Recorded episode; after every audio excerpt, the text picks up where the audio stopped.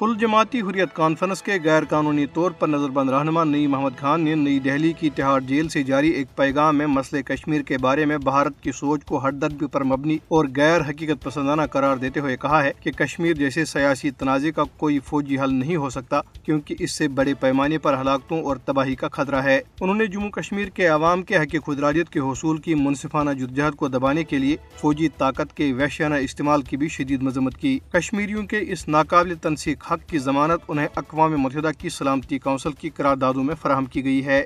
ادھر سری نگر اور دیگر علاقوں میں پوسٹر چسپاں کیے گئے ہیں، جن پر حکمران بھارتیہ جنتا پارٹی اور آر ایس ایس کے گٹھ جوڑ کی کشمیر دشمن پالیسیوں کے خلاف نعرے درج ہیں۔ پوسٹروں میں کہا گیا ہے کہ پانچ اگست دو ہزار انیس کو مودی کی ہندوتوا حکومت نے بین الاقوامی قانون کی خلاف ورزی کرتے ہوئے دفعہ تین سو ستر اور پینتیس اے کو منسوخ کر کے مقبوضہ علاقے کا محاصرہ کر لیا تھا۔ بھارتی فوجیوں نے ضلع راجوری کے مختلف علاقوں میں محاصرے اور تلاشی کی کاروائیاں شروع کی ہیں۔ جموں کی کوٹ بلوال جیل میں سینٹرل ریزرو پولیس فورس کا ایک ہیڈ کانسٹیبل پرسرار طور پر گولی لگنے سے ہلاک ہو گیا۔ کل جماعتی حریت کانفرنس آزاد کشمیر شاخ نے اسلام آباد میں ایک اجلاس میں عالمی رہنماؤں سے اقوام متحدہ کی قراردادوں کے مطابق مقبوضہ علاقے میں سیاسی اور انسانی حقوق کی سنگین صورتحال سے نمٹنے کے لیے کردار ادا کرنے کا مطالبہ کیا۔